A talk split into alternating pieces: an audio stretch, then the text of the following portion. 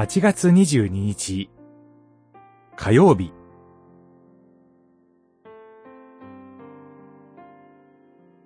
会って喜びで満たされたいと思う人。テモテへの手紙2一章。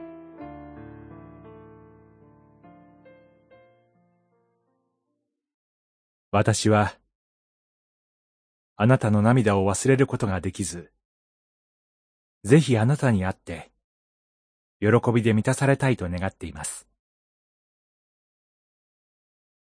一章、四節。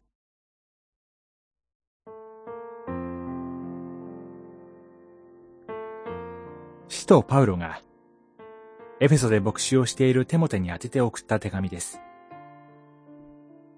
パウロは裁判のためにローマにいましたが、予想される結果が良くなかったのでしょう。処刑される可能性が強かったため、急いで来てくれるように要請しています。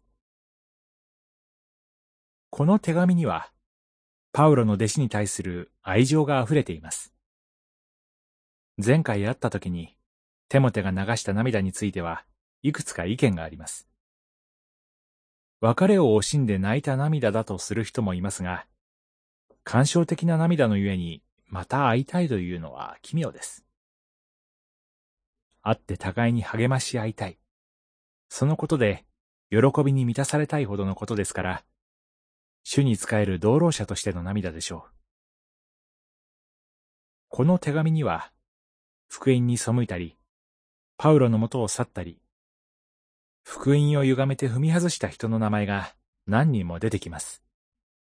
こうした人々が、パウロの心を引き裂きました。テモテもエフェソで似た体験をしていたようです。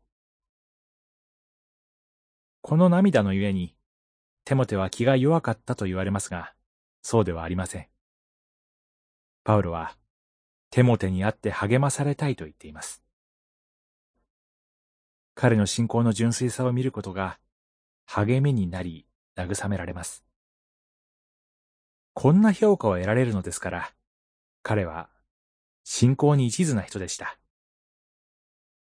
信仰を貫く純粋さは大きな美徳だということを覚えましょ